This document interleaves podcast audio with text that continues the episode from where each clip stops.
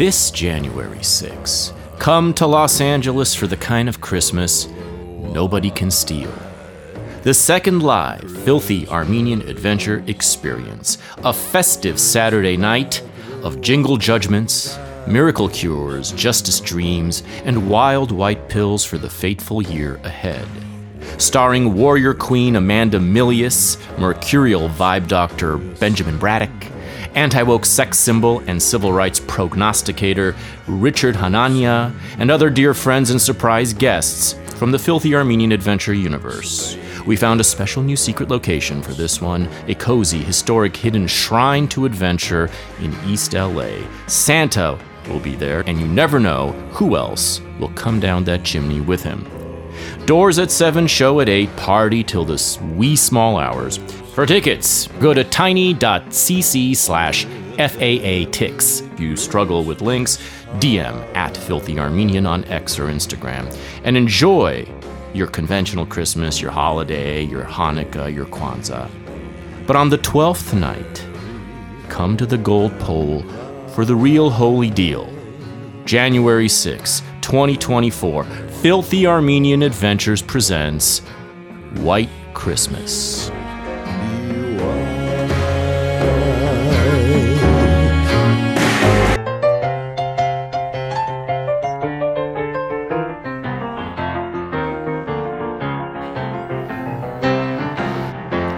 The matter with me? I don't have much to say. Daylight sneaking through the window, and I'm still here in this all night cafe. Walking to and fro beneath the moon, out to where the trucks are rolling slow. To sit down on this bank of sand and watch the river flow.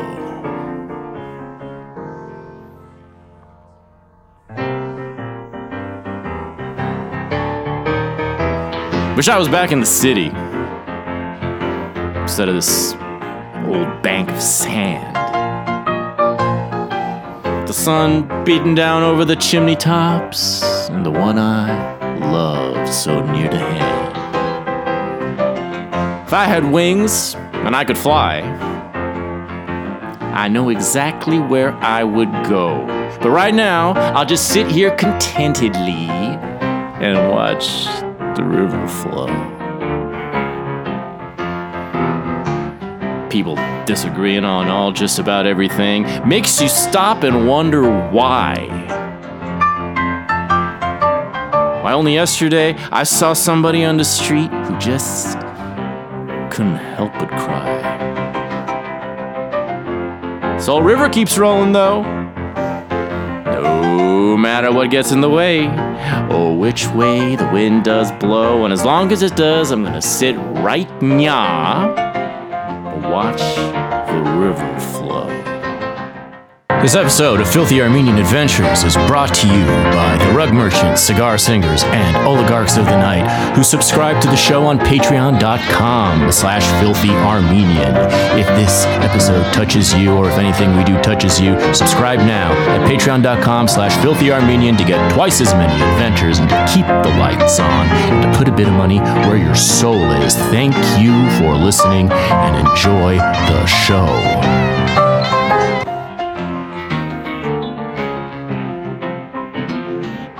People disagreeing everywhere you look.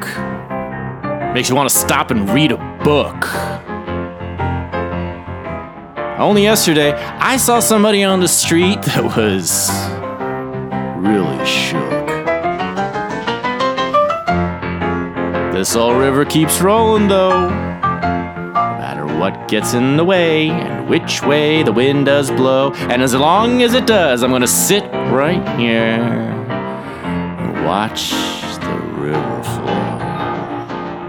Watch the river flow. I'm just gonna sit right here and watch the river flow. I'm gonna watch the river flow. Watch the river flow. Watch the river flow. And you are listening to Filthy Armenian Adventures. Perviously on Filthy Armenian Adventures back in episode 42, we were bobbing out. We were bob maxing. We were reliving Bob Dylan's Rough and Rowdy Ways album and concert at the Pantages Theater on Hollywood Boulevard. And now we're back for the rest of the show. We are back on Hollywood Boulevard. We are back at the Pantages Theater, and we are back with Bob to explore his final campaign, his final testament, his final maybe something else. It's not just a final tour. This isn't an, oh, doesn't he look great up there kind of show the 82 year old is on 60 years since his first successful rebellion with sound. He doesn't look great up there. He looks like a corpse. He never looks great. He looks like he's been living under your bed flossing with banjo strings. He looks like the boogeyman, but for those eyes. Those eyes, so sea like, they probably have their own little relationship with the moon. And if there's one thing, even the boogeyman's harshest critics will concede, is that he knows how to boogie. In Volume 1, we covered Act 1 of the show and of the life. We begin at the beginning of the life's Act 2, which I mark at the recording session of Watching the River Flow. New York City, 1971. After the five year intermission where Bob Dylan tried his best to disappear. It had started with a motorcycle accident in 66. He had recovered, but his ears were too sharp not to hear the prophecy of where the 60s were headed. He did not want to be a symbol of that kind of crash. He wanted to raise his kids in peace, with respect for the American ideals he grew up with. He wanted to see the world on the level, not through the blink deprived eyes of the mob, or the nagging leftist pleas of the Baez, or the bratty image crafted of him by the big bugs of the press. Bob was afraid. Quote, Goons were breaking into our place all hours of the night. Rogue radicals looking for the Prince of Protest began to arrive. Unaccountable looking characters, gargoyle looking gals, scarecrows, stragglers looking to party raid the pantry. The chief of police told me that if anyone was shot accidentally or even shot as a warning, it would be me that would be going to the lockup. Not only that, but creeps thumping their boots across our roof could even take me to court if any of them fell off. This was so unsettling. I wanted to set fire to these people. These gatecrashers, spooks, trespassers, demagogues were all disrupting my home life, and the fact that I was not to piss them off or they could press charges really didn't appeal to me. Each day and night was fraught with difficulties. Everything was wrong, the world was absurd. It was backing me into a corner. Even persons near and dear offered no relief. You find yourself on a cross, nailed. There's only one way to escape. But Zimmy was no Houdinski. It's no easy trick to disappear. He tried moving to Woodstock, that didn't help. He tried moving back to New York, that didn't help. For Bob Dylan to disappear, he would have to record bad music. Music that sounded nothing like him or his generation or anything at all. He released Nashville Skyline, a pure country album in the voice of Mr. Mackey from South Park. He released a double album of splattered paint and spitballs and called it Self Portrait. He got pictured Zionistically at the wall in Jerusalem. A game of reputation whack a mole was underway. Down in the basement, he was having fun with real music, making those haunting records that would be called the basement tapes. But on the street, it was all signal jamming and static. Act one of the Bob Dylan show had been a quest for connections to voice and amplify the new realities he alone could see. The quest climaxed in having the ears of the world, but that wasn't enough. He wanted to have his privacy, too. He crashed and burned, and left the public to gawk at a silhouette, the shape of a question mark. That question mark would grow iron bars over time and serve as a security system for the rest of Bob's life. Act 2 was going to be about coming back. And just like Act 1, it was going to run about 25 years. It's 1971, and Bob Dylan is ready to plug back in. Wouldn't be simple. He needed to revamp his sound. By this time, he had plenty of connections. He picked up the phone and he called Leon Russell. Hello, little friend. I feel so good.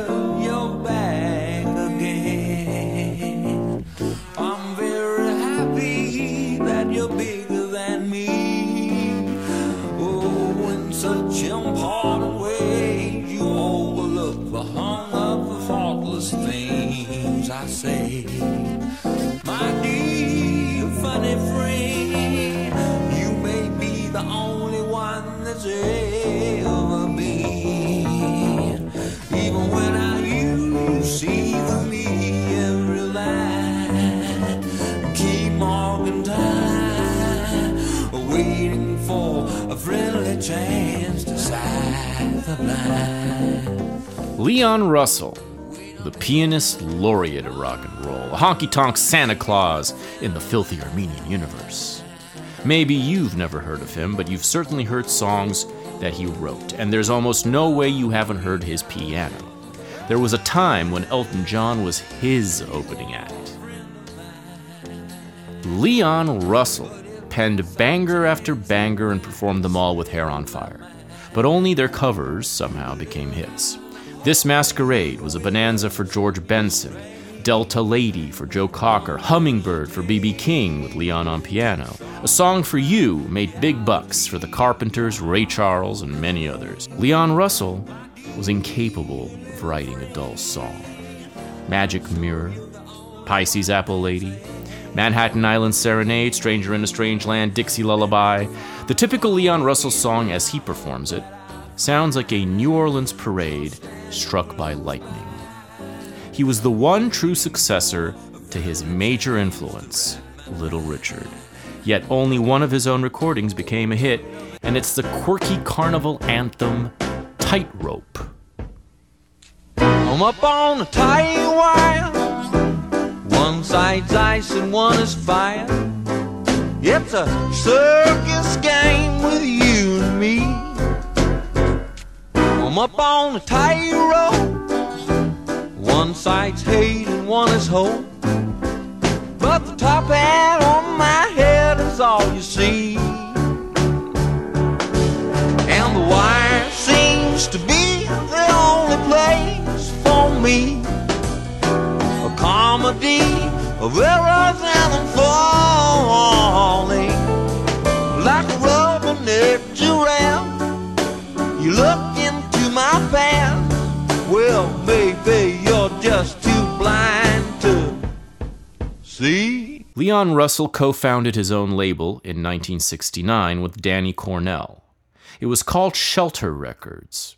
They released Bob Marley's first single in America. They signed and produced a bunch of great artists Tom Petty and the Heartbreakers, fellow Tulsa Titan J.J. Cale, the great bluesman Freddie King, who had retired to a fishing boat.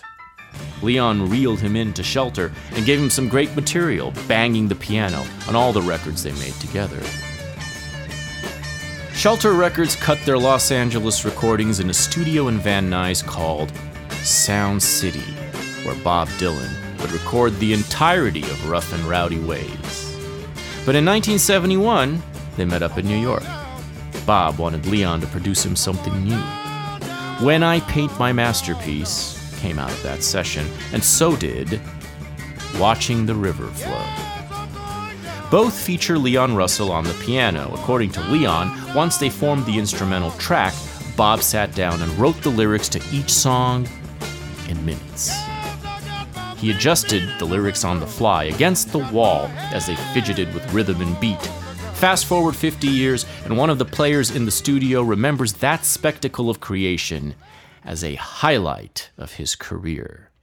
Fast forward 50 years, and ask me If there is one song in the entire Bob Dylan catalog that bottles up the mood of our post plague eternal intermission, and I would tell you, Watching the River Flow.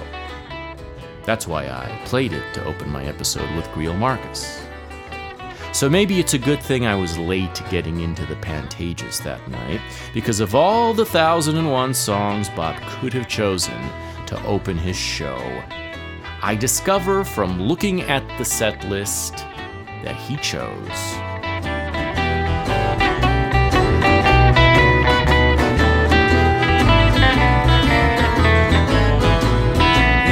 People disappearing everywhere you look.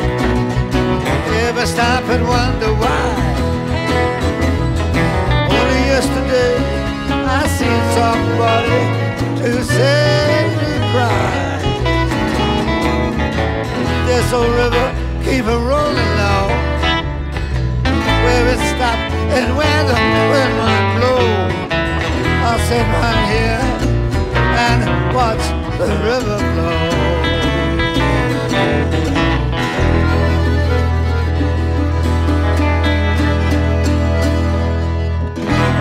out, he's been opening nearly every show on this tour with that song.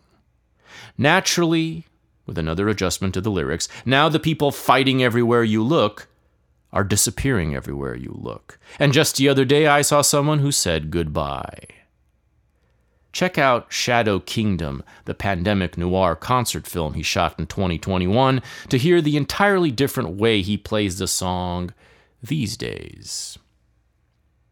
The second song he played that night at the Pantages, and plays every night on this tour, comes from Blonde on Blonde. It's one of those tragic breakup songs without which no folk singer can exist. There is more protest in a love song than in any protest song. And if you're a rebel folk singer, the protest is double because you're not about to let the tragedy win. You say you love me and you're thinking of me, but you know you could be wrong. You say you told me that you wanna hold me, but you know you're not that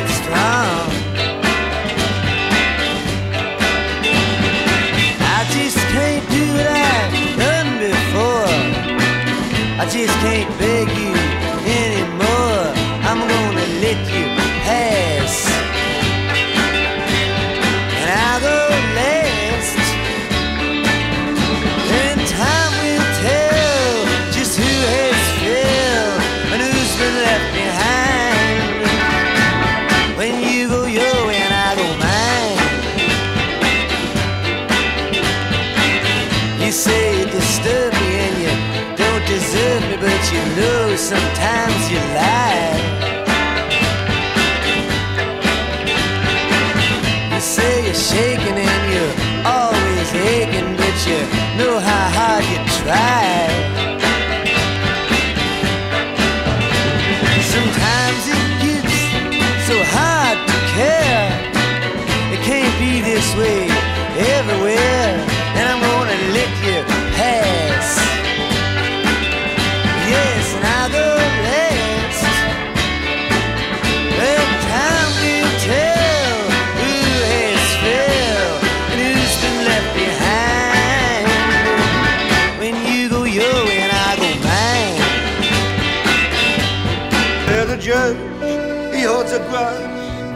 He's gonna call on you. But he's badly built, and he walks on stilts. Watch out, he don't fall on you. You say, You you're, sorry you're sorry for telling, me telling me stories, stories that that you you know, I know I believe believe are true. Say you got, You got some, some other, other other kind of lover. lover. yes, I yes, I believe believe you you do. You say, See, my, my kiss, kisses are not unlike like his. I'm, I'm not, gonna gonna tell you this time why that is. I'm just, I'm just gonna let you pass. Yes, and I'll, go. And then time will tell just who has fell and left what's behind. When you go your way, and I go mine.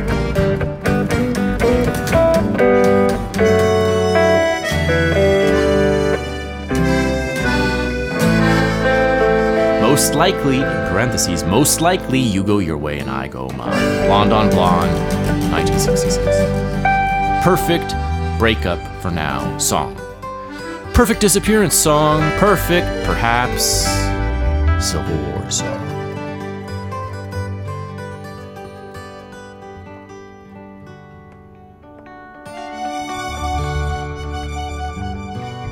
Welcome back Pantages Theater on Hollywood Boulevard for Bob Dylan's Rough and Rowdy Ways. When we last left Bob, in Volume 1, he was about to tell us all about the creative process.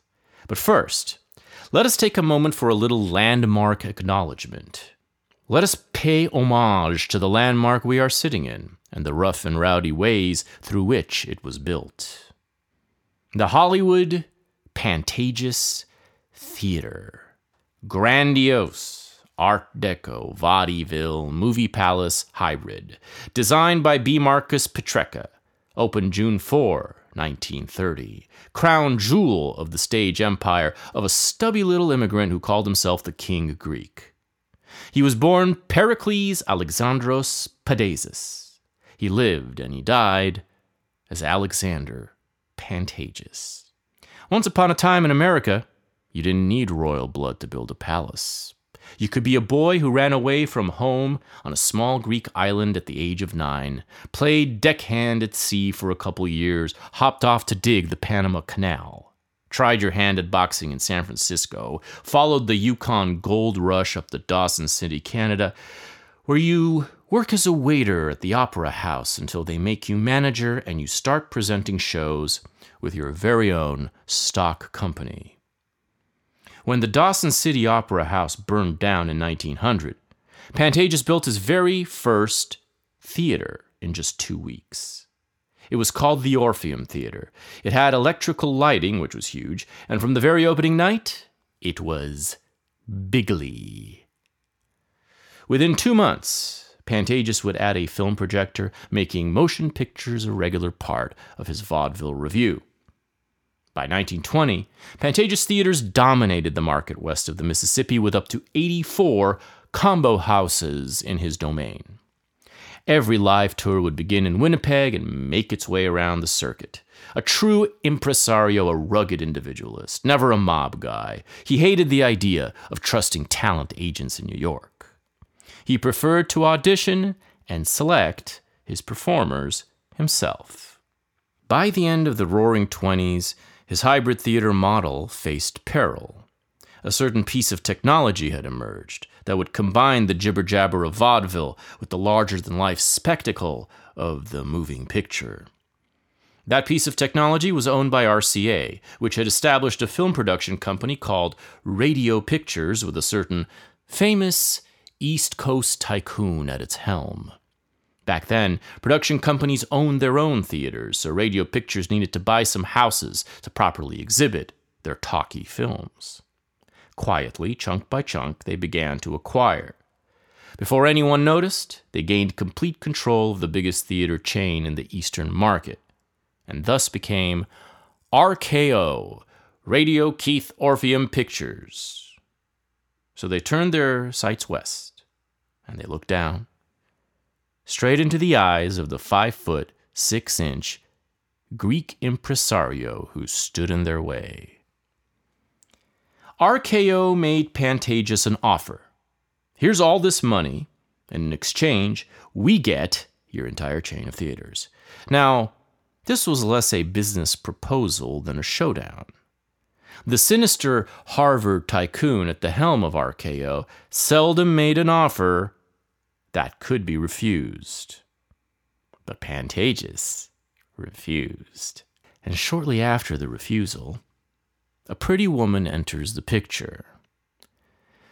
Eunice Irene Pringle is here to see you, Mr. Pantages.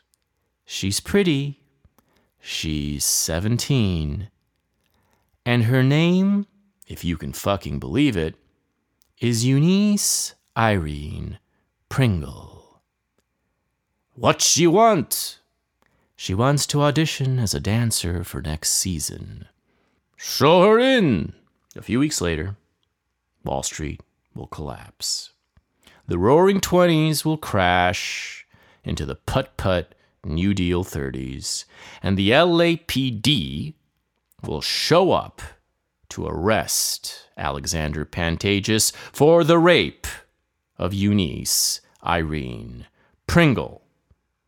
And so began possibly the first Hollywood Me Too trial.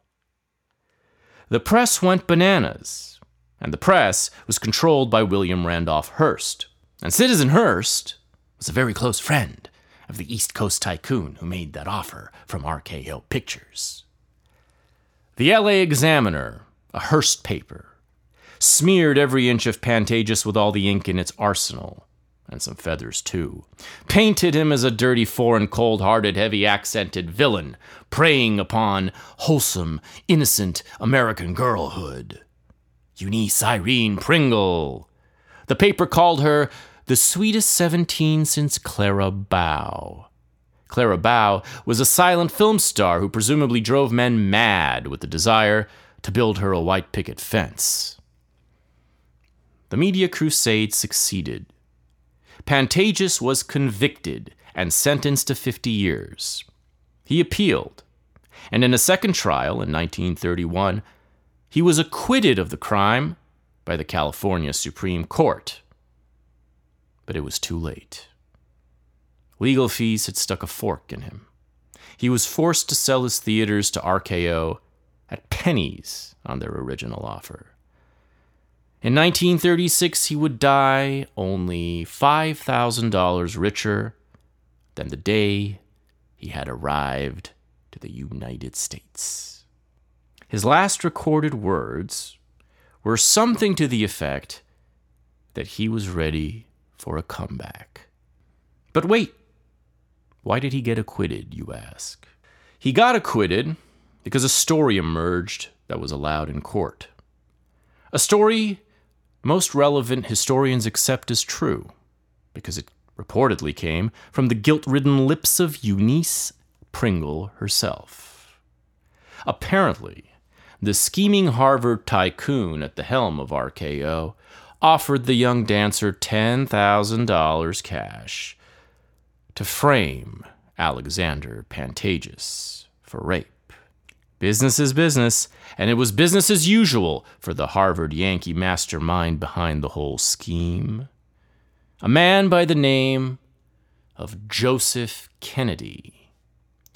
Hide that name somewhere safe, because I have a feeling that later in the show we will find our rough and rowdy way back to it. Alexander Pantages, pioneer in the business of show, portrayed as George Apollinaris in Busby Berkeley's pre code musical masterpiece, Footlight Parade. Grandfather of actor and writer John Considine and 1950s TV star Tim Considine, the number one childhood heartthrob of my good friend Stephen Cox, the filthy professor. So Pantages lost Pantages and RKO turned the theater into a full time talkie movie house. In 49, Howard Hughes bought the joint and it hosted the Academy Awards for the next 10 years. In 77, it returned to being a full time live theater. Hosted all the big Broadway shows that came to town The Lion Kings, The Hamiltons, The Books of Mormon, also concerts, film shoots. Michael Jackson used it for his video of You Are Not Alone. Shakira did her first American concert there, four years before she crossed over to English. The theater was supposed to be 12 stories high, but the crash of 29 halted construction at 2, and the Great Recession of 2007, covered in Volume 1, messed up a plan to complete the original design. Is it haunted? Is the Pantages haunted? Old theaters and hotels in LA are often said to be haunted. I mean, if anyone has a right to haunt any building in LA, it's gotta be Pantages and the Pantages. If anyone had the right to screw chorus girls for eternity, it would be Alexander Pantages. But I'm not aware of any such rumors. And I'm not surprised. Pantages doesn't strike me as the type of spirit who would waste his time moping around being ghostly. He's an action man, a showman. He's not some haunter. Haunting is for Yankees. Haunting is for Harvard. You know what he probably said of the despicable manner in which he was screwed? Cost of doing business, he probably said. That's how guys like him operate. Besides, there is one far from predicted magical quality to his theater, which none of the other old historic theaters of Los Angeles can claim. What could be more vindicating of the spirit of its Greek American founder than the fact that the Pantages Theater, now 93 years old, has never, ever, not for an hour, not for a day, ever to this moment, gone out of business? He's shaking like he's got a chill. I know what it takes to cure him of the shakes. Ah, what he wants is Shanghai Lil. Oh, she's a fascinating heathen. But say, she ain't been through the mill.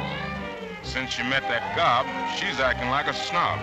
Say, who the heck is Shanghai Lil? That Chinese devil. No, she's on the level. She can't hurt you and me. That Oriental dame is detrimental to our industry. You said it. I offered her a house in London. And I shot her in the view. She said she won't be mine for all of Palestine. Oi. They all go for Shanghai Lil. My own connection to the Pantages Theater is related to its name. Do not sleep on that name. Pantages might have been the best thing Pantages ever came up with. Try to imagine a more perfect name for a theater or a theater impresario. What's in a name? A rose named Papadouzbous Octopusbous does not smell just as sweet. That was a rare miss by Billy Shake Shapiro. Everything's in a name. The name's the thing. What is the entire field of psychology but the art of naming? This man created a name that would guarantee his immortality in a field as crowded as Hollywood Boulevard, where above all the stars, one name to this day does continuously rise in deathless neon Pantages. All the stages. Or as my grandfather once said, Pantages. And that is my connection to the Pantages Theater, Pantages. My grandfather pronouncing it Pantages, causing fits of hysterical laughter in the back seat from my mom and uncle, little kids fresh off the boat. Man turns the world upside down so you can grow up in a free country instead of bullshit communism, and you laugh at how he pronounces a Greek's fake name. My grandfather coined a number of FOB bangers. For example, Penny Puncher. Also, Gelosity. I'm especially fond of that one because it captures the slamming force of jealousy more than the correct word. We never figured out if legentlemanly was an elegant flourish on gentlemanly or an improvement on legitimate, but one time he was spelling something out on the phone and said, K as in cucumber. My grandfather had a lot in common with Mr. Pantages. Both were independent and out of school by age nine. Both wheeled and dealed their way to a better life in the New World. Both tried their hands at boxing. Pantages chased a gold rush to the Wild West, ended up striking show business, and my grandfather generated a gold rush in the very downtown of show business. Right next door, in fact, to the original pre Hollywood Pantages Theater in LA. Pour one out for Aram Kulayan, gambler, backgammon champion, pioneer of the downtown LA jewelry district.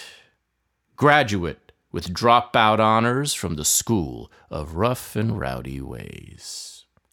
A mighty spirit, like Gorgeous George, afraid of no one, afraid of nothing, except perhaps the final curtain. But we are far from the final curtain on Hollywood Boulevard. In fact, last we saw him, Bob was on the verge of telling us a thing or two about the thing that curtains rise for, the thing they hang for, the thing that keeps them up at night, up, up, and out of the way. Some kind of wind is responsible. It arrives just like that, out of nowhere in particular, the way Bob and his band just sort of appear now out of the darkness at the start of the show, settle on their instruments. It visits only those who are properly tuned, who've done their sound checks, who know what they want. But it leaves them too. It likes to collaborate with budding flowers, but it gets bored of those in full bloom. Fickle wind, idiot wind. And what happens when that idiot wind, which blew so much magic your way, which you got so accustomed to working with, what happens when it goes still? Where do you go when the muse stops blowing? When she claims headache night after night? When you realize talent's a tenant and your rent might be too high? You ever look at music that you've written and look back at it and say, whoa, that surprised me? I used to. Uh, I, I, I don't do that anymore. Uh, I don't know how I got to, to write those songs. What do you mean you don't know how? Well, those early songs were like almost magically written. Um, uh, darkness at the break of noon, shadows even the silver spoon, a handmade blade, a child's balloon. Eclipses both the sun and moon. To understand, you knew too soon. There is no sense in trying. This Dylan classic, It's All Right Ma, was written in 1964. Mouthpiece, the hollow horn, plays wasted words, proves to warn that he not busy being born is busy dying. Well, try to sit down and write something like that. Uh, th- there's a magic to that, and it's not uh, Siegfried and Roy kind of magic. You know, it's a it's a different kind of a penetrating magic. And uh, you know, I did it. I, I, I did it at one time. You don't think you can do it today? Mm-mm.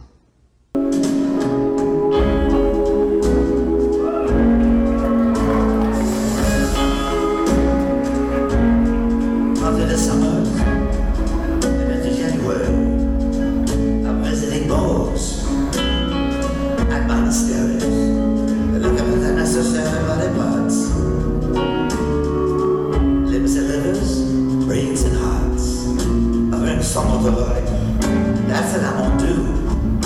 I'm gonna create now version of you. But it must be the winter of a discontent. I wish you'd taken me with you wherever you went. They talk all night and they talk all day. Not for a second do I believe a word that they say. Someone I never seen. You know what I mean? It is exactly what I mean. The year is 1987. America is a very different place. Very, very different place, at least mentally, than what it was in the 1960s. No more mud, no more grass, no more hard rain on the horizon. A lot of white snow, though, pure white snow and neon. These aren't the colors you pierced through when your visions became a sensation, when your lines made you famous. They're not the colors you tried so aggressively to disappear from. There's a whole different light show happening in the world now. Different smoke, different mirrors, different lampshades, and different bulbs. Some are content to be appreciated for the testimonies of their youth, but not you. You're too serious for all that, and you're not done testifying. But your testimonies as a mature man, a man neither young playing old nor old playing young, have not landed effectively in quite some time. A jab here, a hook there. Moments of glory drowned in Don King theatrics, a few singles too single to marry into albums. You made the public jump by going Christ, but they didn't exactly jump for joy. That's okay. Point was to make them jump, but the bigger problem is that you weren't born again yesterday. Your gospel rocked the house, probably the only music that managed in moments to be real Christian rock instead of the fake tinsel stuff. But musically and otherwise, it hit the wall. That kind of certainty never lasts in an honest man. Your faith hit the wall. Blind Willie McTell, maybe your best song of the entire decade, is about your faith hitting the wall. That's a song that leaves no stone unturned in its review of man's inhumanity to man. That's a lamentation laid bare, so bare you left it off the album called Infidels. I've Seen the arrow on the doorpost saying this land is condemned. All the way from New Orleans to Jerusalem. Well, I traveled through East Texas where many martyrs fell. And I know no one can sing the blues like Blind Willie McTell. But it's a rare McTell and a lot of wall. You are notorious for constantly seeking in your style of play, for being musically restless, forcing your band members to be on their toes and follow you, no huddle, up tempo. But what's there left to seek? Where do you look from here? Where do you go from suddenly knowing God is real to knowing that knowing is not enough? In Chronicles, you tell a story that continues to beguile even your most ardent followers and band members. You talk about hitting the wall. There's a tour coming up. You're rehearsing some shows with the Grateful Dead, and you're all out of gratitude. You're hoping to get through half a year of shows, cash in, and call it quits. Hang it up. Hit the hammock, retire. Sayonara. You've cobbled together 15, 20 songs you think you can handle. Any requests for wilder stuff beyond the hash marks are brushed off with some lame excuse. You can't even get through those songs, though. You can't even get through this rehearsal. You make an excuse and you scram. You say you left something back at the hotel. Huh. It's a lie. You walk right past the hotel. You walk. You have no intention of going back. It's time to face the music. You're done. You're finished. This is it. And it had been a long time coming. Ain't singing, just walking. You've had a good run. You're even halfway at peace. You can picture Freddie King's fishing boat, the bobber beckons. Nobody can say you didn't leave it all out on the stage with 10,000 people watching. Problem was, maybe you left too much. You left all of yourself and any other self you could think of. If you walked out of the self business now, who could blame you? Enough was enough. It's drizzling.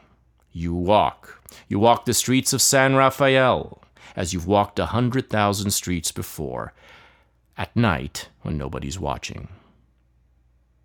But then, but then you hear a sound coming from a little jazz club up the street. Hardly anyone inside. Plenty of cigarette smoke, and it says, Come in.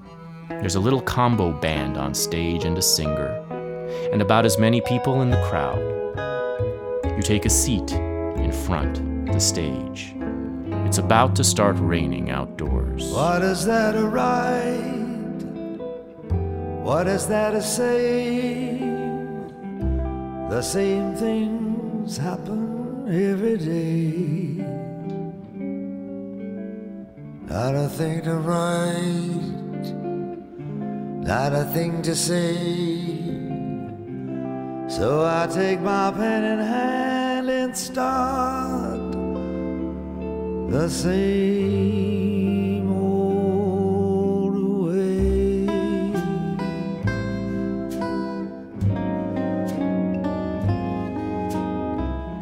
The singer is an older dude, wears a hat, shiny necktie. He's singing some standard like Once Upon a Time or maybe P.S. I Love You. Something about his voice makes you lean in. It's like a Bloody Mary after a really bad night. Bloody Mary doesn't wow you with magic or fireworks. It's a hangover cure with all natural ingredients, shrewdly mixed. This man is not leaving himself out on that stage. All his power is coming from somewhere else, a natural source, unhampered by mood. As you describe it in the book, this rando jazz singer at the tiny smoke filled club in San Rafael you randomly walked into after walking out on your career delivers to you the secret of how you can sing again. I'll take the Scarface Pacino and the Godfather Brando, mix it up in a tank and get a robot commando. If I do it upright and put the head on straight, I'll be saved by the creature that I create. I'll get blood from a cactus, gunpowder from ice. I don't gamble with cards, and I don't shoot no dice. Can you look at my face with your sightless eye? Can you cross your heart and hope to die? I'll bring someone to life, someone for real someone who feels the way that I feel. So you find your voice again, after all voice was lost. Find it by way of a stranger in the night who did not even know he was the messenger. But that's not all there is to the story. The jazz singer's message, the vocal technique he enlightened you with, might have fallen on deaf ears had you not been grappling with another revelation at the same time. This one related to the chords. I study Sanskrit and Arabic to improve my mind. I want to do things for the benefit of all mankind. I say to the willow tree, don't weep for me. I'm saying the hell to all things that it used to be. Well, I get into trouble, then I hit the wall. No place to turn, no place at all. I pick a number between a one and two. And I ask myself, what would Julius Caesar do? I will bring someone to life. More ways than one. Don't matter how long it takes, it'll be done when it's done. In the early 1960s, an old blues man taught you a lesson.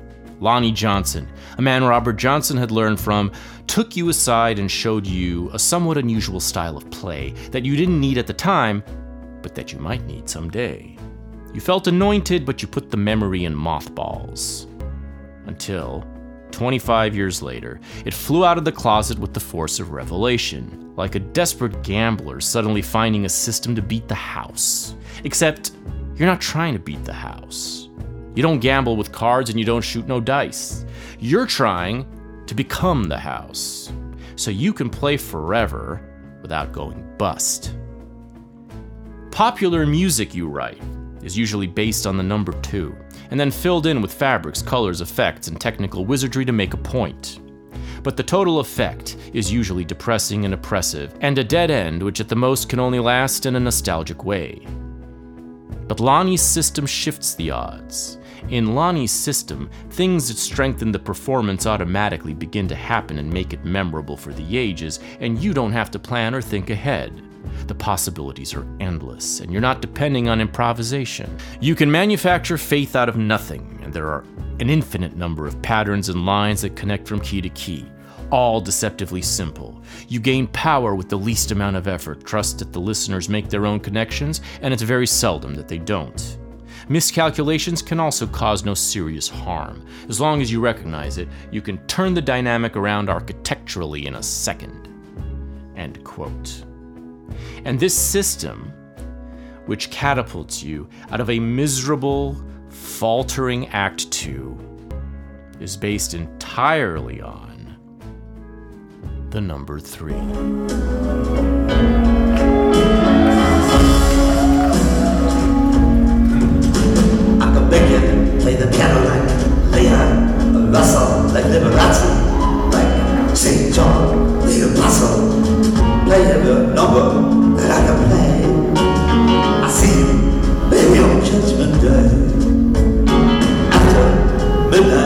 is still on the meat.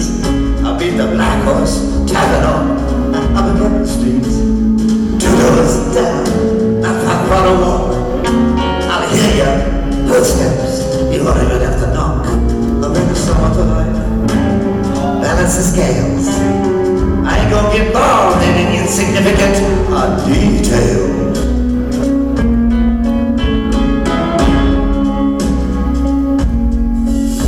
I don't know why the number 3 is more metaphysically powerful than the number 2, but it is. With a new incantation code to infuse my vocals with manifest presence, I could rise high, unconsciously drag endless skeletons from the closet. Thematic triplets making everything hypnotic. I could even hypnotize myself. I could do this night after night, no fatigue or weariness. I had all the technical theory I would need. My audience would stop being a shady army of faceless people. Of course, some of them would still only concentrate on the lyrics, and they might be dismayed because the two beat strum they'd been used to for so long would now be off rhythm, refocused, and rushing the songs into the heart of unimagined territory. But that's okay, they could handle it. You can bring it to St. Peter, you can bring it to Jerome. You move it on over, bring it all the way home. Bring it to the corner where the children play. You can bring it to me on a silver life, spare no expense. Do it with decency and common sense.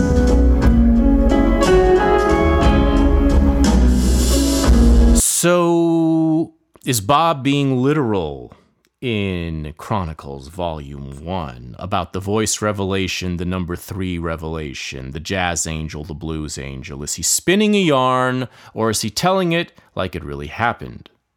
Nobody ever 100% believes the Bob who cried Dylan because they're gluttons for facts, facts, facts, while he's the type not to get involved in any insignificant details.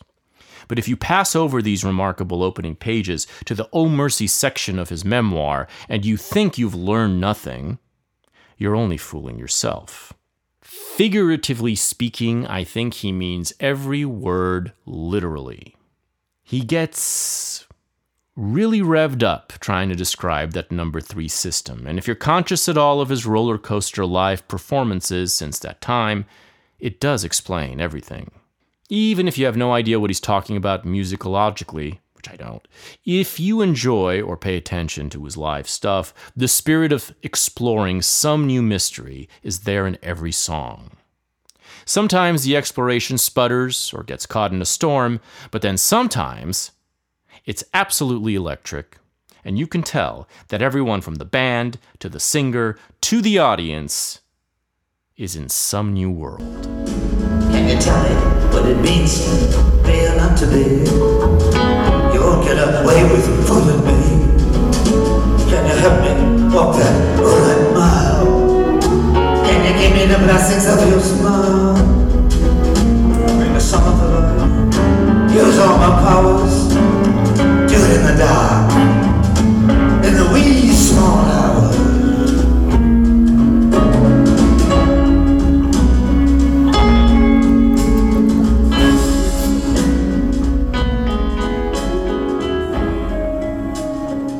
But in the end, it doesn't matter how literal it is.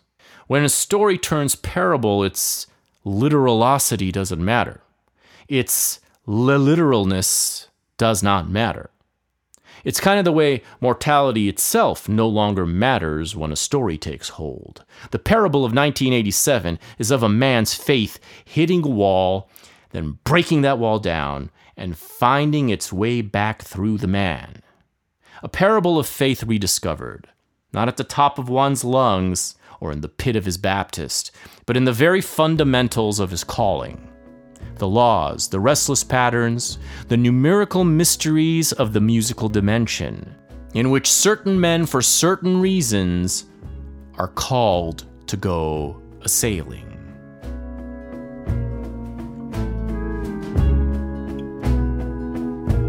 I can see the history of the whole human race. It's all right there, it's carved into your face. Should I break it all down? Should I fall on my knees? Is there a light at the end of the tunnel? Can you tell me, please? Stand over there by the cypress tree where the Trojan women and children were sold into slavery long before the first crusade. Way back before England or America were made. Step right into the burning hell where some of the best known enemies of mankind dwell.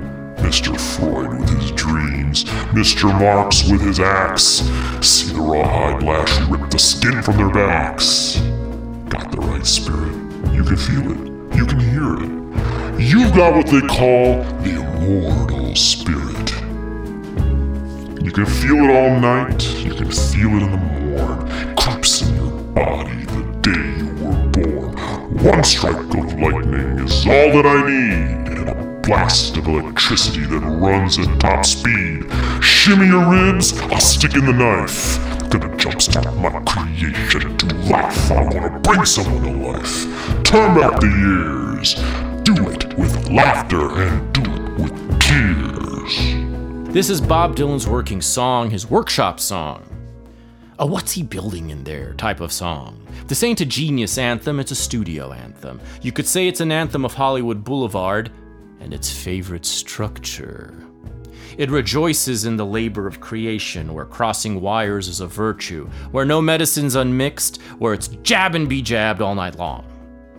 In this lab, history is carved on faces, and those faces are always on the operating table. Avatars are pushed into hell, where they can see that Freud and Marx are the enemies of mankind, fit to be bullwhipped. Their master is a mad scientist kind of guy. Seems crazy, but knows his stuff, has a system, not like the one Dostoevsky thought would make him rich at roulette. This guy no longer cares about beating the odds. He'd rather collaborate with the odds to beat the evens. Every side against the middle. My own version of you, rough and rowdy ways, feels like the type of song you can sing forever without repeating any lyrics. I saw him perform it again in Brooklyn the other week, and I can report that in the course of this tour, the song has become a symphony, its lyrics a kind of opera. With this song, the Brooklynites finally shut the fuck up and start listening to the wizard at the piano. You got the.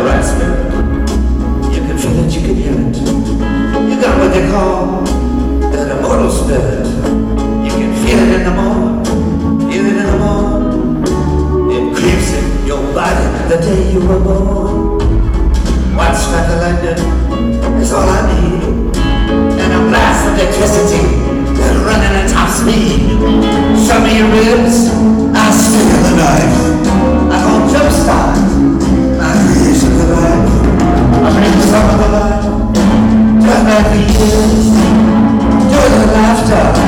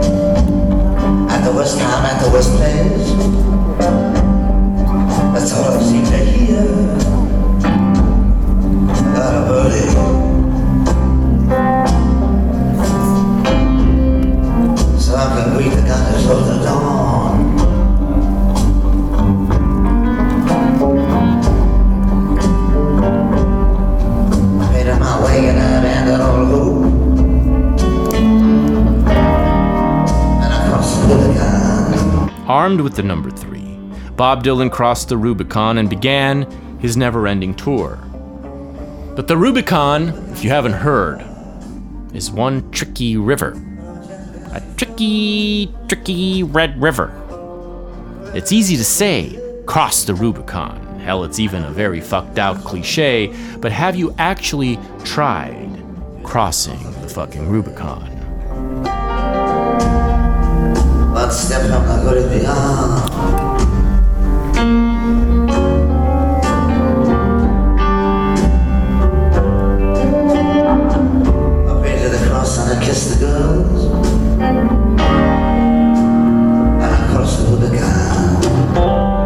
When Caesar crossed the Rubicon, or when John Wayne and Clift crossed the Red River in Howard Hawks' versions of history, that just meant the beginning of the Civil War. Thanks to the power of cliche, that entire Civil War has now been crammed into the act of crossing the Rubicon. As if our destiny is all worked out for us, everything predetermined except for one thing our decision to choose it.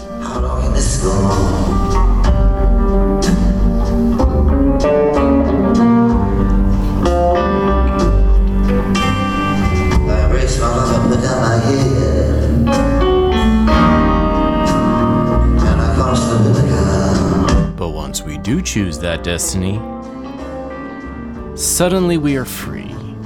Free at last. Funny how that works. So Bob renews his vows to the master of music, and it sets him free. Freer even than he knows, because this transformation was only about performing. He had long stopped caring about writing new songs. Had enough songs to last a lifetime. He had nothing left to prove in that department. Songs had always been a means to perform, and besides, the idea of going into a studio and dealing with all that bullshit is very far from fun. He probably also had a middle aged nausea about the notion that while his best and most liberated playing days might be ahead of him now, his best songwriting days were still very much behind him. He had no delusions about that. It's hard to go on Orphic missions to chase down the power of an idea when there's no Eurydice waiting at the end of hell. I can feel the bones beneath my skin. With rage. I'll make you my widow. You'll never see old age. Summer meadows have turned to.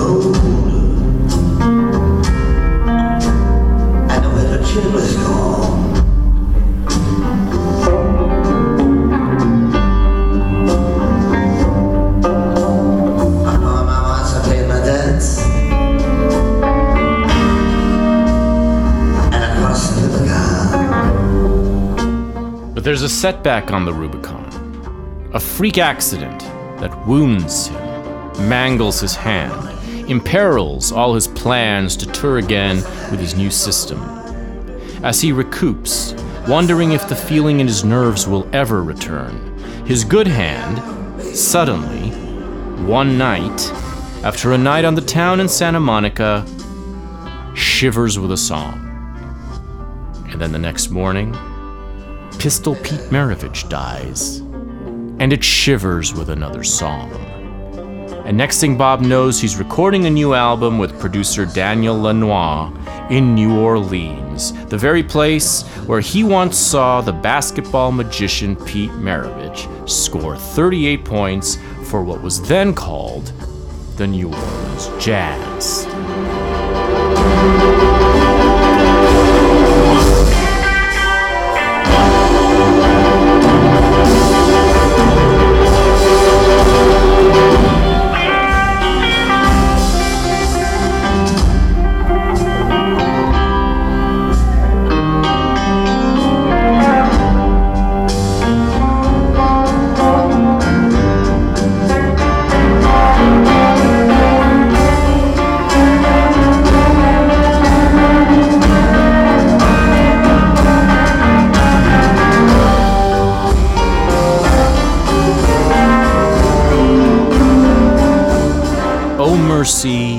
Not a great album. Archaic, in Bob's word. A lot of people annoyed that in his memoir, Bob gives us the play by play on that album instead of one of the great albums. But if you're gonna dissect a frog, it's probably wise to pick a frog that has no chance of becoming a prince. A frog with all the organs, but none of the magic. I like some of the songs. What was it you wanted? That's a keeper. But listen to the version on the Shadow Kingdom album. Still, some people heard the notes of a comeback in Oh Mercy. Some people ho- some people heard the notes of comeback in Oh Mercy. Through all the bells and whistles of Lanois's production, people heard a beating heart, the heart of a songwriter pumping blood into forgotten veins. Quote, Pistol Pete hadn't played professionally in a while and he was thought of as forgotten, Bob writes. I hadn't forgotten him, though. Some people seem to fade away, but then when they are truly gone, it's like they didn't fade away at all. I started and completed the song Dignity the same day I'd heard the news about Pistol Pete. It's like I saw the song up in front of me and overtook it like I saw all the characters in this song and elected to cast my fortunes with them. What really needs to be said? I spill the out on the ground. Every minute I'm over there with the dead.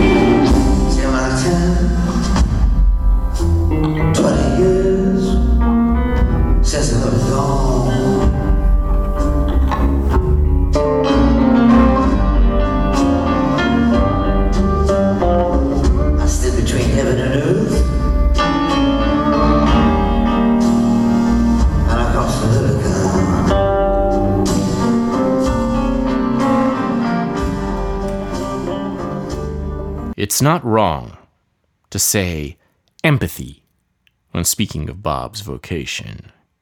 It's not wrong to use that tyrannical word. A folk musician must not only walk in other people's shoes, he must dance in other people's shoes. He must kick asses in other people's shoes, and he must eat his feet in other people's shoes. And for this, we call him a phony. A phony because he is not the main character of every song he writes, because his voice is not his alone, but a little bit of everyone's. His voice is a secret collaboration. But no, that's fake. It's a phony. That's phony. Meanwhile, our appetite for empathy from politicians knows no bounds. Even Joe Rogan wants them to show empathy. No standing naked. We are such a smart fucking society. Empathy is the favorite mask of our sadistic tormentors of today, but that doesn't change the fact that it's real and that it can be practiced between two souls, communing on the right frequency, that it can be realized in art. It's almost like the empathy witches don't want you to know where to find the real thing. Maybe that's why they insist on representation in art. Maybe that's why they'd rather destroy art altogether, as well as friendship and love, out of jealousy. But even in those heavenly domains where empathy is possible, striving doesn't make it real or true. You can walk in someone's shoes for a mile, but who's to say you feel what they feel? Who's to say you're walking with their toothache in your heel? But I can feel the Holy Spirit inside. See the light that freedom gives. I believe it's within the reach of every man who lives.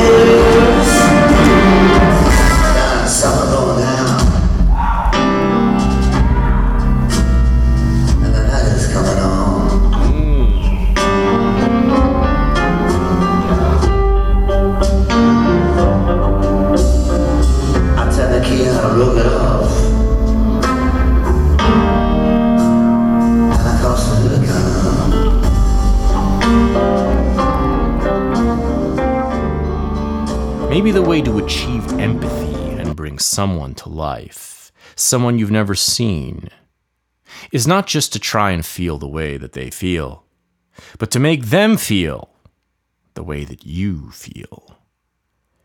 To mingle your fate with theirs. Gather their jigsaw pieces and your jigsaw pieces and scramble them together. Force fit them if you must. Be their enemy if you have to be. Be their prince or wife. Shack up in their house with its historically thin walls. Rub the dice together till the numbers change. Then pick a number between a 1 and 2 and ask, what would Julius Caesar do? Because maybe Jesus wants to know too. I truly believe you are.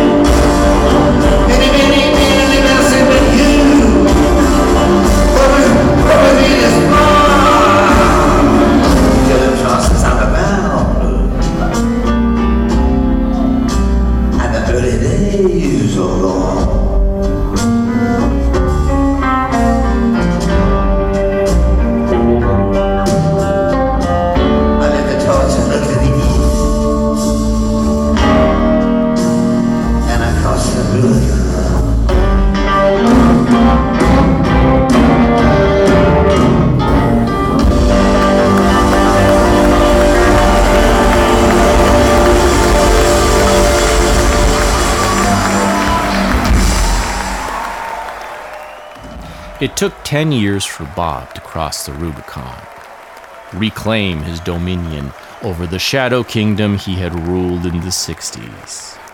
He had to go back to the drawing board. He had to forget any concerns about sounding archaic and go all the way back.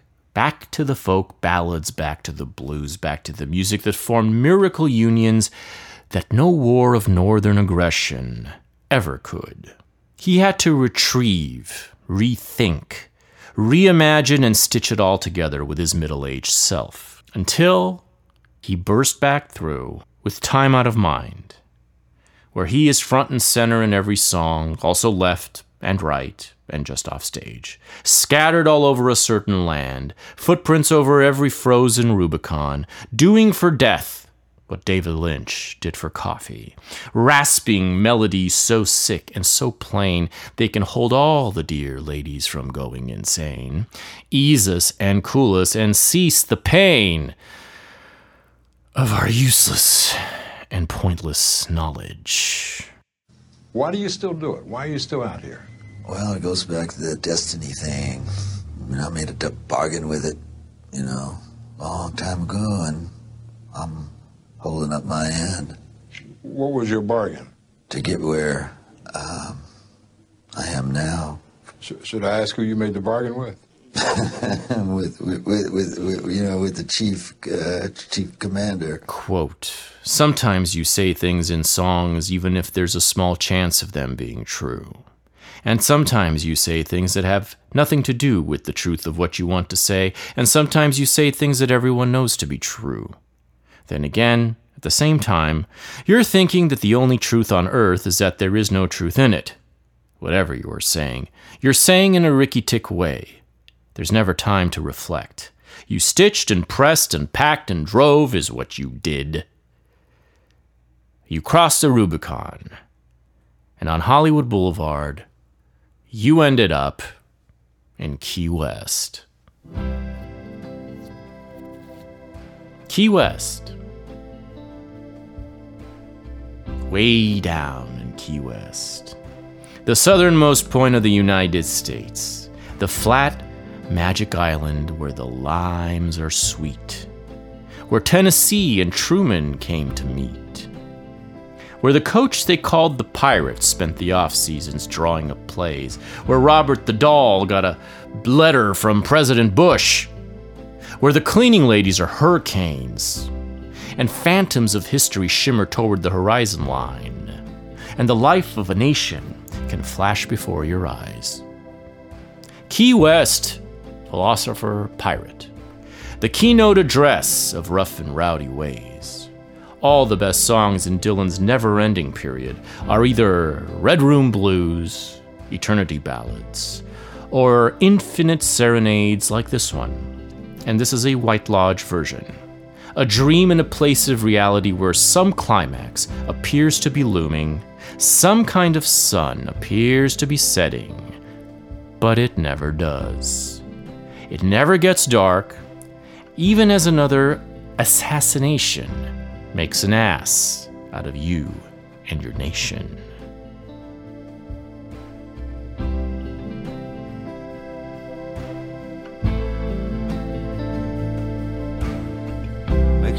Holland, McKinley Small, Dr. Sim McKinley, death is on the wall. Say it to me if you got something to confess. I heard all about it. He was going down slow. I heard it all.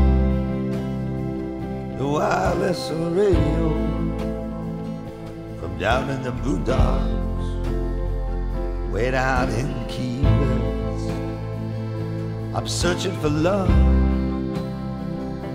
for inspiration.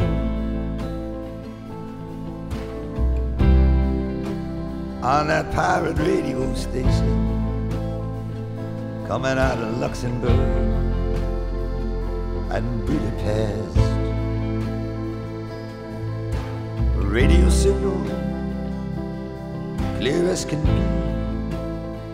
I'm so deep in love that I can hardly see. Down in the flatlands, way down in Key West. Key West is the place to be if you're looking for immortality. Stay on the road, follow the highway sign. Key West is fine and fair. If you lost your mind, you'll find it there. Key West is on the horizon line. Back to Greil Marcus. Key West philosopher pirate begins with a chord so light and golden, a reverberation of the spirit that you're all but suspended in its glow. You don't want the song to move on from that moment, and it barely seems to. When the singer comes in 16 seconds later, the balance between tone and pacing is so elegant. The assassination from 120 years ago seems present, the event unfinished, a moment in history that is not resolved, that we're still living out. I was born on the wrong side of the railroad track. Like Ginsberg, Corso, and. Like Louie and Jimmy and Buddy and all the rest. Well, it might not be the thing to do. But I'm sticking with you through and through. Down in the flatland, way down in Key West. I got both my feet planted square on the ground. Got my right hand high with the thumb down. Such is life such as a happiness. Hibiscus flowers, they grow everywhere here. If you wear one, put it behind your ear. Down on the bottom, way down in Key West. Key West is the place to go down by the Gulf of Mexico, beyond the sea, beyond the shifting sand. Key West is the gateway key to innocence and purity. Key West, Key West is the enchanted land. The song, the arrangement, the performance seems to hover over itself moving slowly over its more than nine and a half minutes towards a receding utopia. This Key West has no Hemingway in drinking in sloppy joes, no Santo Traficante bringing in heroin, no Cuban exiles plotting their 90 mile trip back. This is the territory of the most luminous and least obvious songs Dylan has made this century. Sugar Baby from 2001, Ain't Talkin' from 2006, Forgetful Heart from 2009, P.S. I Love You, not the Beatles song, but the 1934 Rudy Vallée hit in 2017. An accordion lifts the music again and again.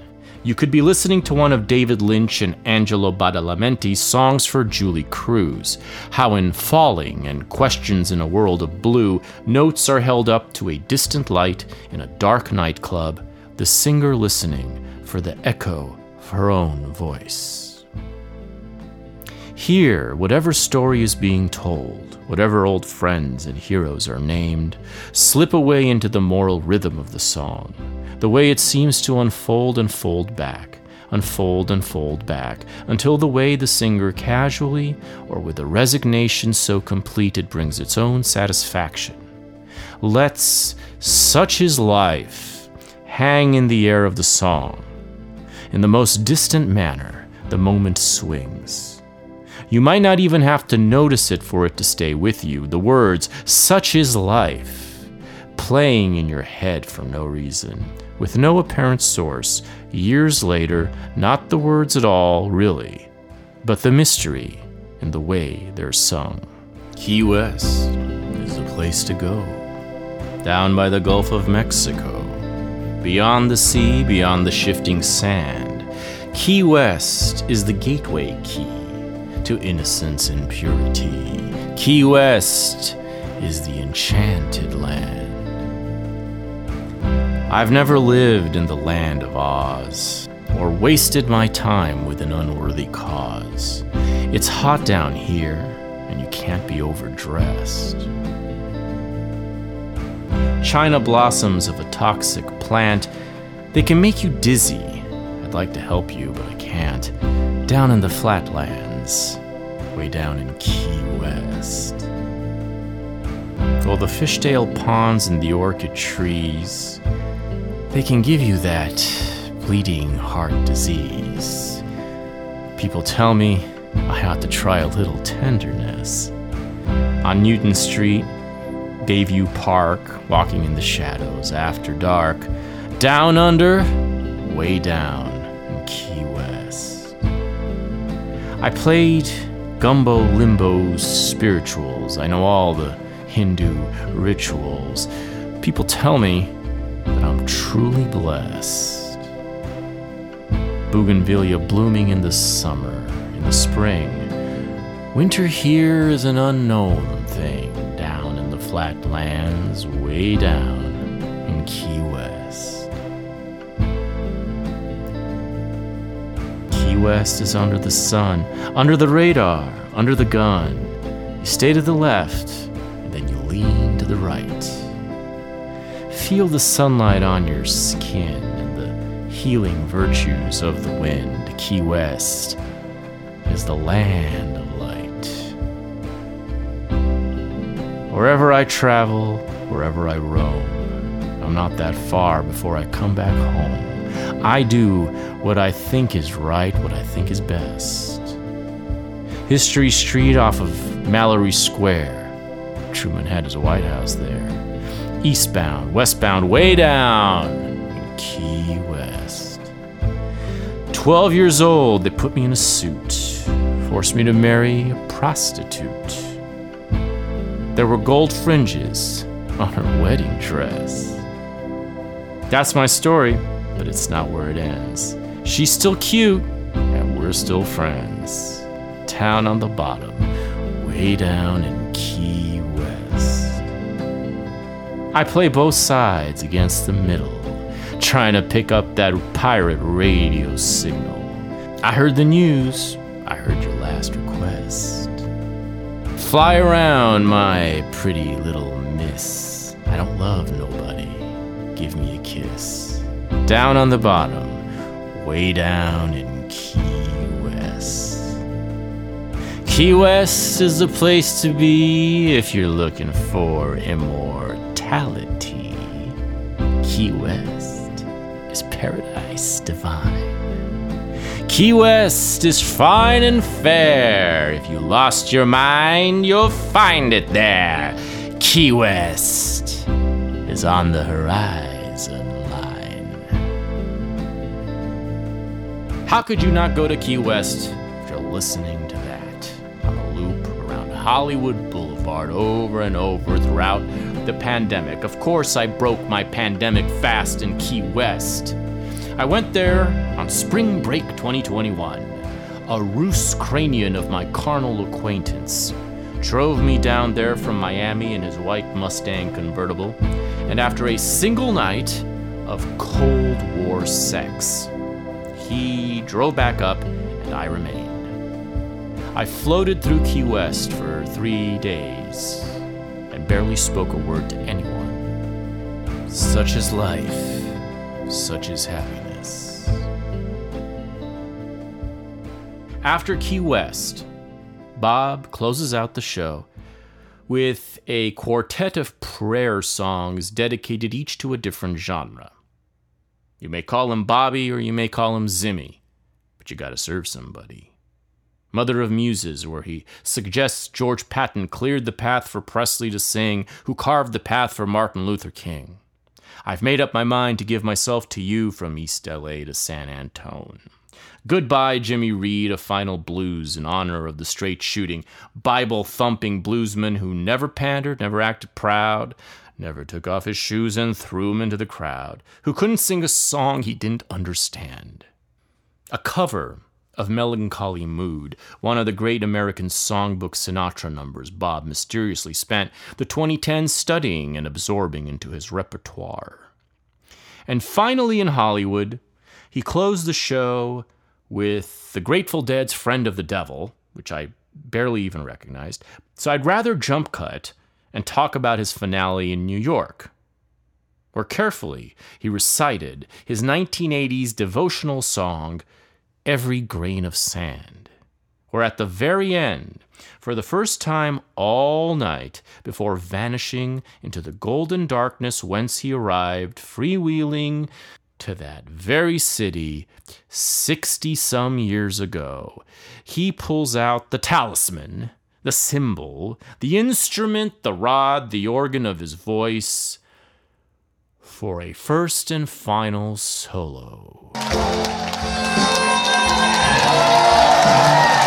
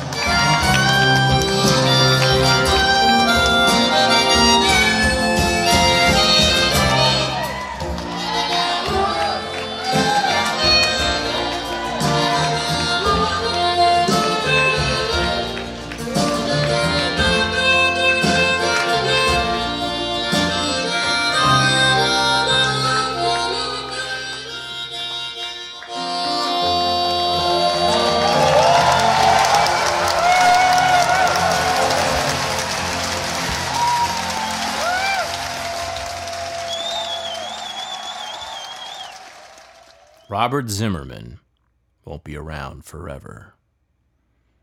But Bob Dylan will remain. At least as long as the invisible republic for which he stands. Which leaves us with one haunting question What's he doing up there? What is the meaning of this? This apparently final mission he's on, high powered at the age of 82. This tour, apparently his last, scheduled to end in 2024.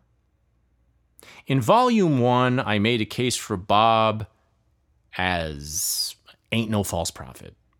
But when you're that kind of prophet and you're still at work, and your fate is merged with the fate of your nation, and you're the last link to so many of its traditions and its traditional people, the great store of its lore, and there's still one announced year left in your never ending tour. This ain't just about you. So, what's it about? There is a dog not barking on Hollywood Boulevard. There's a dog not barking in Brooklyn. There is a dog not barking on this entire tour so far. And the dog not barking is not barking from Dallas. One song from Rough and Rowdy Ways, recorded in January 2020, is yet to be performed. The final song, the final prophecy, a last dance with the zeitgeist, and it's a murder most foul. Twas a dark day in Dallas, November 63. A day that will live on in infamy. President Kennedy was a riding high. Good day to be living and a good day to die. He led to the slaughter like a sacrificial lamb. You see, wait a minute, boys, you know who I am. Of course we do. We know who you are. Then they blew off his head while he was still in the car. Shot down like a dog in broad daylight. Was a matter of timing, and the timing was right. You got unpaid debts. We've come to collect. We're gonna kill you with hatred without any respect.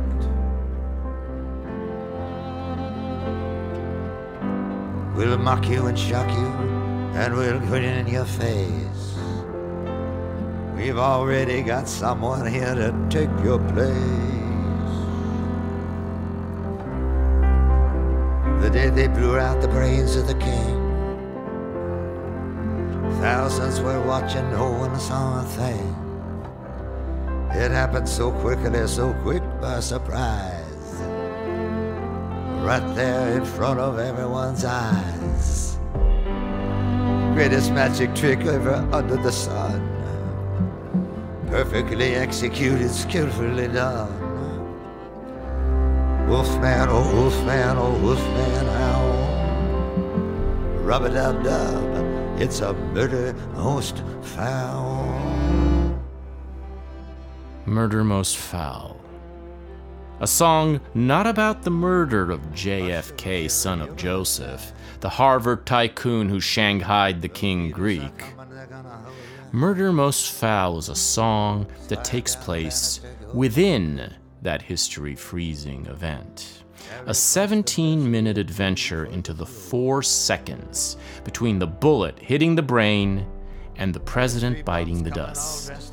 And there we are with Bob, in the bleeding brain in the power limousine, also in the man who shot him, and in our last breath we call for a priest. We say, Wolfman, oh Wolfman, oh Wolfman, how?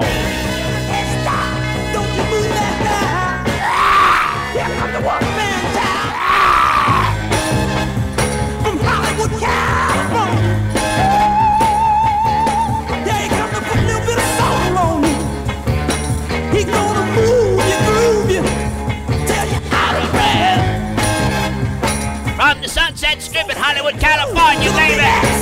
The Wolfman Jack Show.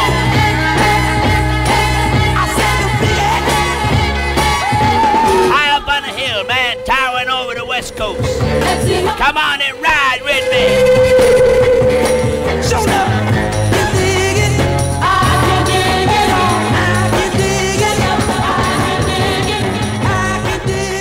Wolfman Jack speaking in tongues. He's going on and on at the top of his lungs. Play me a song, Mr. Wolfman Jack. Play it for me in my long Cadillac. Play me that only the good die young. Play, take me to the place Tom Dooley was hung. Play St. James Infirmary in the court of King James. If you want to remember, you better write down the names. Play it to James, too. Play I'd Rather Go Blind. Play it for the man with the telepathic mind. Play John Lee Hooker. Play Scratch My Back. Play it for that strip club owner named Jack. Guitar Slim going down slow. Play it for me and for Marilyn Monroe. Play Please Don't Let Me Be Misunderstood. Play it for the First Lady. She ain't feeling any good. Play Don Henley. Play Glenn Frey. Take, take it to the limit and let it go by. Play it for the Carl Wilson too, the looking far, far away at down Gower Avenue. Play tragedy. Play Twilight Time. Play Take Me Back to Tulsa to the scene of the crime. Play play another one. Another one bites the dust. Play the, the old rugged cross and in God we trust. Ride the pink horse down the long, lonesome road. Stand there and wait for his head to explode. Play Mystery Train for Mr. Mystery. The man who fell down dead like a rootless tree. Play it for the Reverend. Play it for the pastor. Play it for the dog that got no master. Play Oscar Peterson. Play Stan Getz. Play Blue Sky. Play Dickey Betts. Play Art Pepper. Thelonious Monk. Charlie Parker. All that junk. All that junk and all that jazz. Play something for the Birdman of Alcatraz. Oh, play Buster Keaton. Play Harold Lloyd. Play Bugsy Siegel. Play Pretty Boy Floyd. Play the numbers. Play the odds. P- play, play Cry Me a River for the Lord of the Gods. Play number nine. Play number six. Play it for Lindsey and for Stevie Nicks. Play Nat King Cole. Play Nature Boy. Play Down in the Boondocks for Terry Malloy. Play It Happened One Night. And One Night of Sin. There's 12 million souls that are listening in. Play Merchant of Venice. Play Merchant of Death. Play Stella by Starlight for Lady Macbeth. Play Misty for me and that old devil moon. Play Anything Goes in Memphis in June. Play Lonely at the Top. And lonely are the brave. Play it for Houdini spinning around his grave. Play Jelly Roll Morton. Play Lucille. Play Deep in a Dream and play Driving Wheel. Play Moonlight Sonata in F sharp. And a key to the highway for the king on the harp. Play Marching Through Georgia. Then Dumbarton's drums. Play Darkness and death will come when it comes. Play Love Me or Leave Me by the great Bud Powell.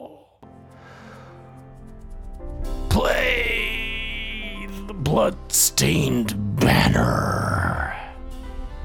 Play Murder Most Foul. What's new, pussycat? What I say? I said the soul of a nation been torn away. And it's beginning to go into a slow decay. That it's 36 hours past Judgment Day. Then Bob Dylan, a few months after I see him on Hollywood Boulevard, releases a book called The Philosophy of Modern Song, where he assumes the role of the DJ Wolfman Jack and adds another 66 songs to the sacred playlist in Murder Most Foul with little midnight howl sermons after each one, telling us that if we're wondering what happened to the late great country we grew up in and how we can make America great again, perhaps Feel So Good by Sonny Burgess can give us an idea, reminding us, Bob Dylan does, that what we hear on those Sun records of the 1950s is the sound that, quote, made America great. Murder Most Foul. The kind of prophecy that cures every deaf ear, whether you think it's heralding the horrific events of January 6 or whether you think it's perhaps more directly inspired by the slow motion hit on the sitting American president of the time, an ongoing assassination attempt that will stretch at least until November 2024, when I suspect Bob Dylan, perhaps for the first time, perhaps for the last time, will sit at the piano in front of an audience of his peers and enact the last line of the last song and play Murder Most Foul and maybe play it again So that even if we see the credits roll on this great nation and the final irreversal of the long decay, we bury our minds in the hope, in the elegaic illusion that it's all unfinished, that we'll be living it out for a great deal longer, and that we have not seen the end. Or, or, or maybe something else will happen. Maybe something will rise. Maybe something rowdy. Maybe something. Maybe Cinderella and Romeo will fuck. Maybe Einstein will stop begging and whip out that electric violin. As Dr. Filth's nurse flushes out the cyanide and the fifth daughter on the twelfth night learns to keep a fucking secret. Maybe the sounds of murder most foul, wherever it is that Bob Dylan may play it. Maybe the Phantom of the Opera will stop punishing Casanova and Eliot will stop pounding pound and the jokers will stop lying and the dwarfs will stop pretending Madonna is black. Maybe an army of some tough sons of bitches will be recruited from the orphanages by Johanna to defy Louise's reign, to depose the masters of war and overthrow Queen And the wicked messengers will be ignored. And Mr. Jones will find the Lord, and the idiot wind, going easy with its answers, will make the rivers flow to the meter of Mr. Tambourine and to the glory of man and not to his defeat.